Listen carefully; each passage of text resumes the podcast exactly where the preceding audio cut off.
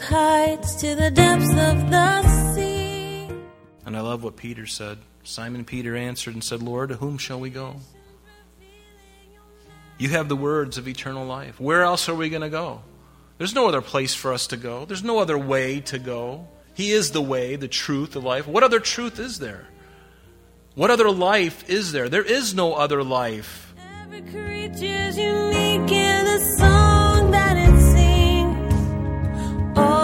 Exclaiming, indescribable,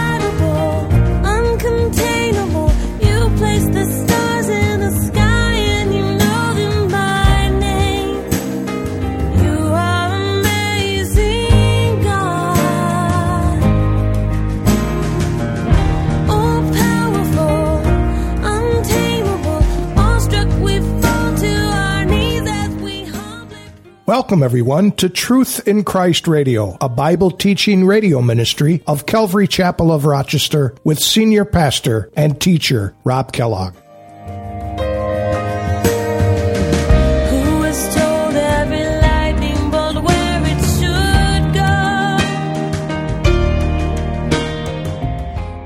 There always was a reaction to the radical statements of Jesus. Many disciples turned away. Jesus rebuked their own material and earthly motivations for following him. If they didn't seek him by the Spirit instead of seeking him for food and a kingdom, then they had not come to him at all. Jesus asked the twelve if they would turn away also. And speaking for the twelve, Simon Peter gave a wonderful statement of faith and said, Lord, to whom shall we go? You have the words of eternal life. Also, we have come to believe and know that you are the Christ, the Son of the living God. Now let's join Pastor Rob's teaching already in progress. He drew the line in the sand. And at this point, he was wildly popular. Any other man would have avoided this discourse. Any other man would have been a fool. His, his advisor to Jesus would say, You know, it's probably a better idea that you don't mention anything about people eating your flesh and drinking your blood. You'll have a lot more followers, Jesus. Trust me on this one. Do you think Jesus consulted anyone but his Father?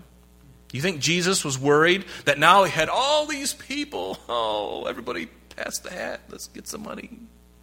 You think he was concerned about all that? You think he was concerned about the number of people? Do you think he was thinking to himself, well, at least they're coming? No, he was interested. He was going to weed out that multitude, and there would be less people following him after this than more people following him. And boy, does that fly in the face of today's evangelism. Today, they'll do anything to get you to come.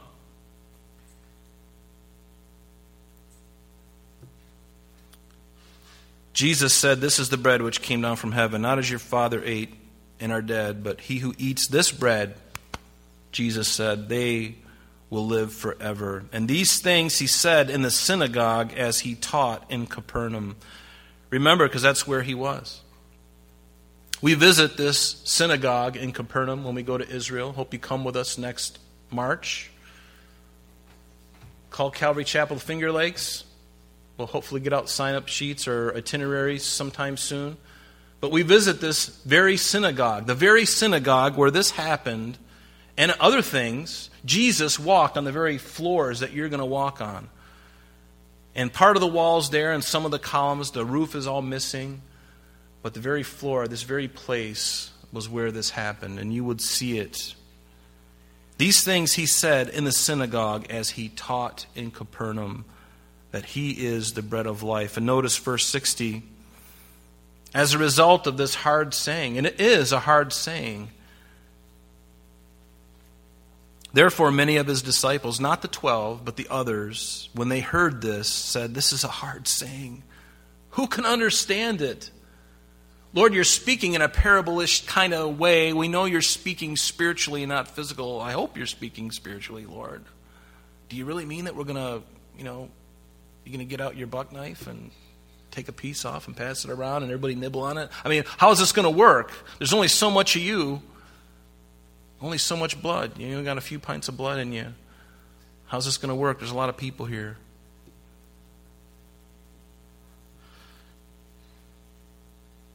When Jesus knew in himself that his disciples complained about this, he said to them, Does this offend you? Does this offend you? What then if you should see the Son of Man ascend where he was before? And I'm so glad for the next verse.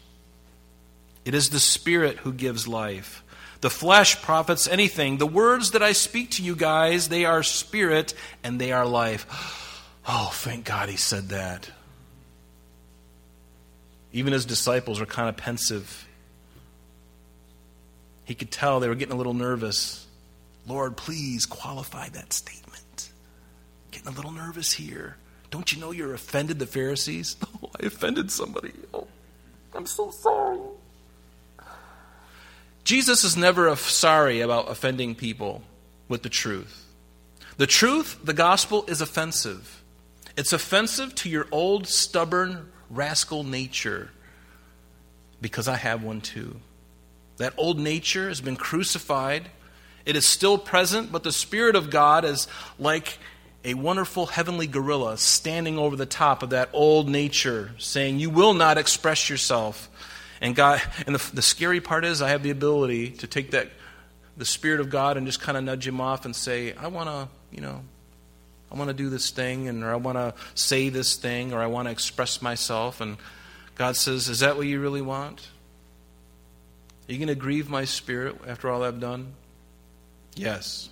I will, and I shall, and I'll probably do it again. Isn't that the truth of us? That rascal side of us. Paul knew it very well.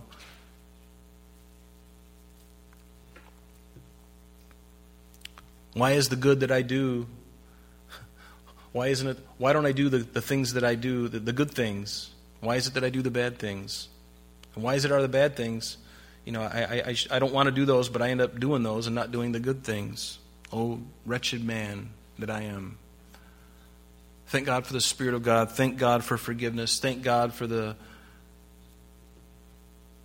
security of salvation. Thank you, Lord, for this process of sanctification.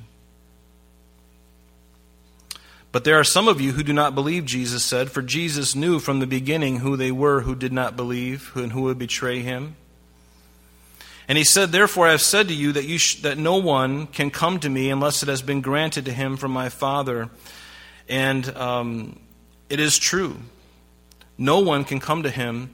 And those who hold to a very strict and uh, extreme Calvinistic point of view might use this as their proof text uh, concerning their position that God is sovereign and man has no say in his decision concerning salvation. But if we look at the totality of Scripture, we see that both are true. God is almighty and sovereign, and yet man has a responsibility to respond and to do.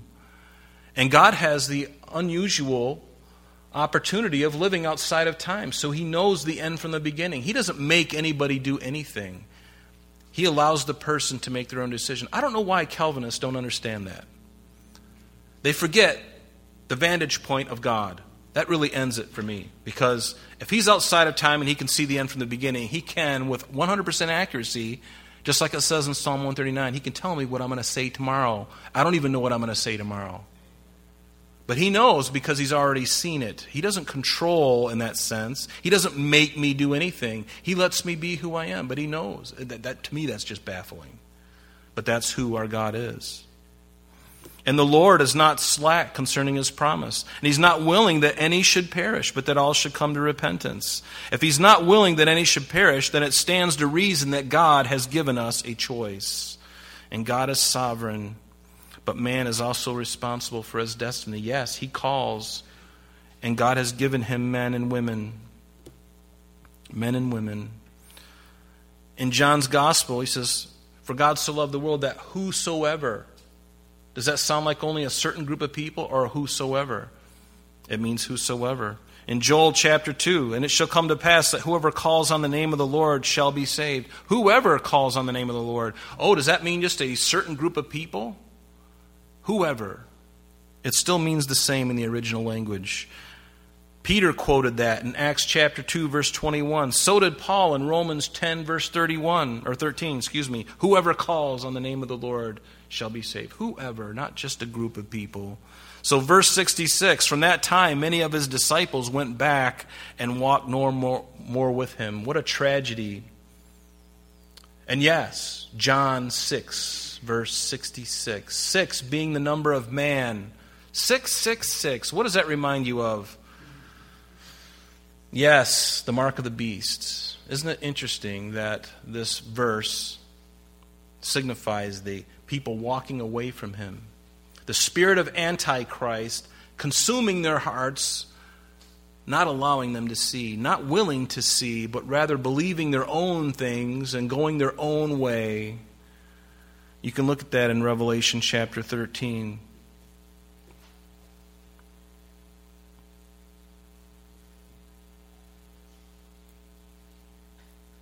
Then Jesus said to the twelve, Do you also want to go away?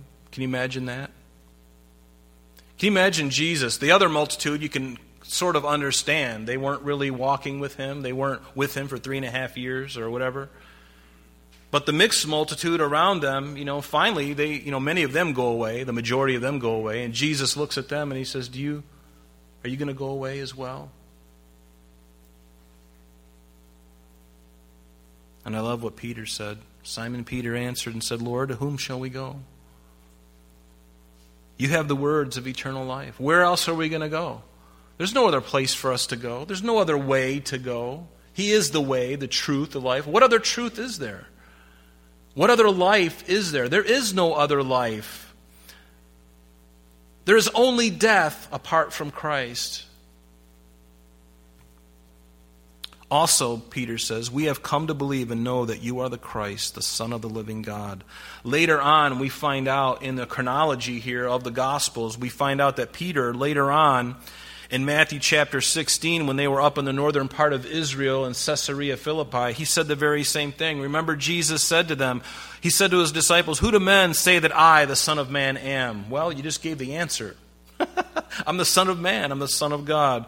But remember, they said, Some say you're John the Baptist or this or that. And Simon Peter said, You are the Christ. You are the Christ, the Son of the living God. And Jesus answered, Flesh and blood has not revealed this to you, Peter, but my Father in heaven has revealed this to you.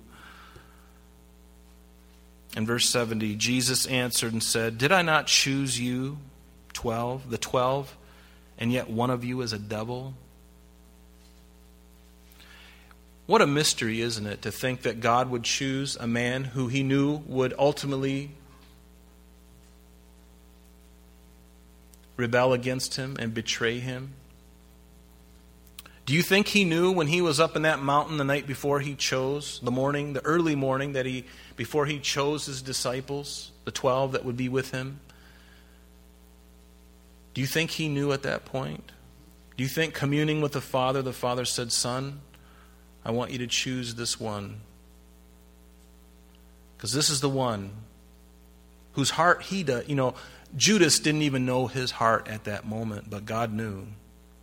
And Judas had an opportunity to come to Christ. He had an opportunity to receive Christ. He had every opportunity, just as the other disciples did. He performed miracles with the other one that when they sent him out two by two, he was a partaker of those things. And yet, he would refuse Christ. He would betray him for 30 pieces of silver, for money. Everyone has their price. Judas had his price. And it was Judas. And he spoke, verse 71, of Judas, the son of Simon, for it was he who would betray him, being one of the twelve. So we know, I want to encourage you as you read the Bible, do you notice something here in this last verse? Just as by way of showing you something, you probably know this already, but where it says, For it was he who would, would betray him. That means that this gospel was written last. It was written after Judas betrayed him, after the resurrection, after the crucifixion, after the resurrection, even after the ascension. This gospel was written last, and John is speaking. He's saying, This is the one who would betray him. And we know that. And Judas Iscariot Iscariot is not his last name, by the way. Iscariot is the town that he came from. Judas was his first name. Iscariot was, Judas was very popular, that name, in that time. Because remember, in the second century BC, there was a man by the name of Judas Maccabeus who led a revolt against the Seleucid dynasty, against Antiochus Epiphanes IV, who slaughtered the pig in the temple and caused the sacrifices to cease. Remember that. That event already happened. And Judas Maccabeus rose up with some other Jews and they overthrew them. And these men were heroes. And up until this point, people named their child, their male child, Judas because he was a hero at that time. But does anybody name their child Judas after the crucifixion? Nobody names their child Judas anymore because of the connotation of Judas Iscariot, this one. We're going to take communion this morning. You recall that night before Jesus was taken, that when they celebrated the Passover meal that evening with his disciples in the upper room, it says that when the, when the hour had come, this is in Luke chapter 22, when the hour had come, Jesus sat down and the twelve apostles with him, and he said to them, With fervent desire I have desired to eat this Passover with you before I suffer, for I say to you that I will no longer eat of it until it is fulfilled in the kingdom of God. Speaking of the millennium. And then he took the cup and he gave thanks and said, Take this and divide it among yourselves. For I say to you, I will not drink of the fruit of the vine until the kingdom of God comes. Again, speaking of the thousand year reign at the end of the tribulation period when Jesus, with all of us, comes back to the earth physically. And he took bread and he gave thanks and he broke it and he gave it to them, saying, This is my body, which is given for you. Notice what he said Do this in remembrance of me. And likewise, he also took the cup after supper, saying, This cup is the new covenant in my blood, which is shed for you. I'm so blessed that we took communion today on a day that we were covering this. I, I um, it's the perfect time to take it.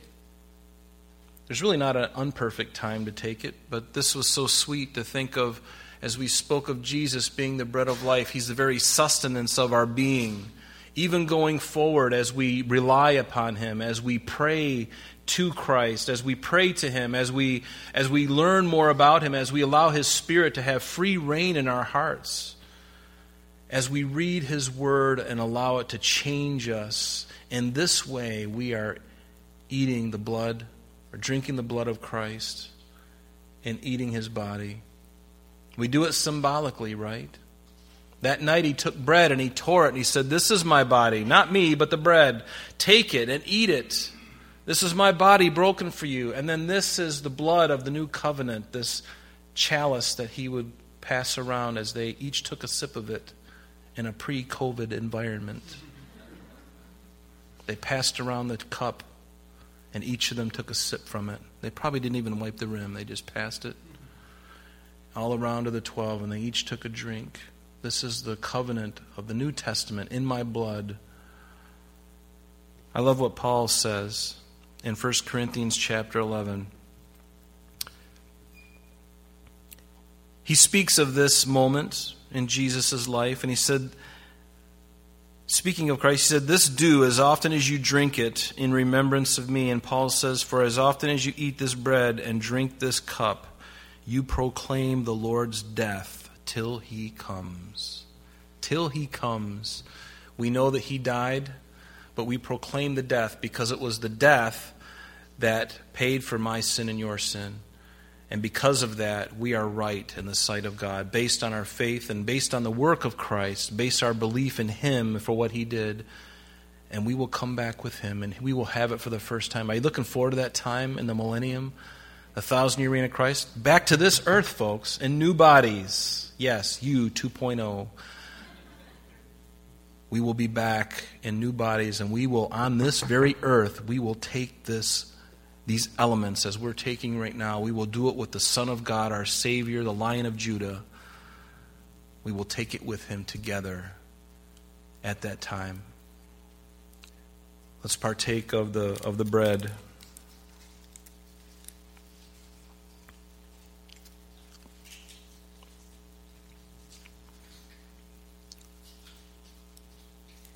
And the blood of the new covenant, which is the very blood of Christ, we do this in remembrance of him, proclaiming the Lord's death till he comes. Let's partake of the, of the juice.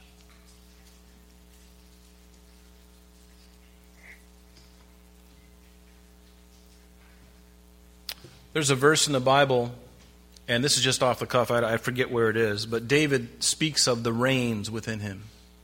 My reins, uh, I'm, I'm drawing a blank here, but my reins worship you or my, my, in, the, in the depths of my reins and inside of me. And and I've heard or I've looked this word up reins and it speaks of kidneys.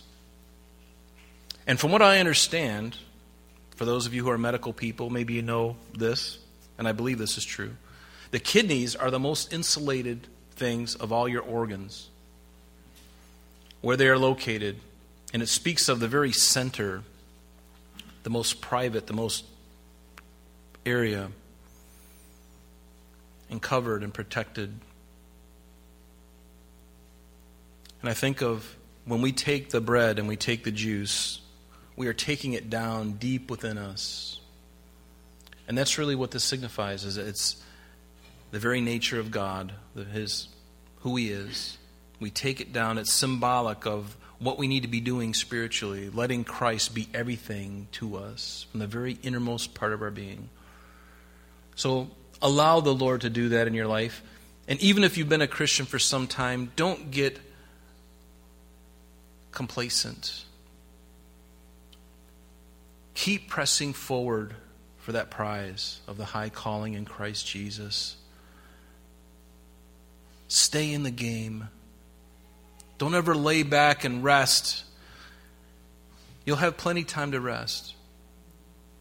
Stay in it, folks. Stay close to Christ. Do the things that you know are going to please Him. Pray and seek and, and get motivated and continue to work for Him. Remember, we work for Him. We don't work for Calvary Chapel. We don't work for anything. We work for Him. I work for Him. Let's continue to work for Jesus and help us to continue to feast on the bread of life. I pray that He is everything to you and that He encourages you today. Let's abide in Him this week and every week. Just continue to abide. Amen.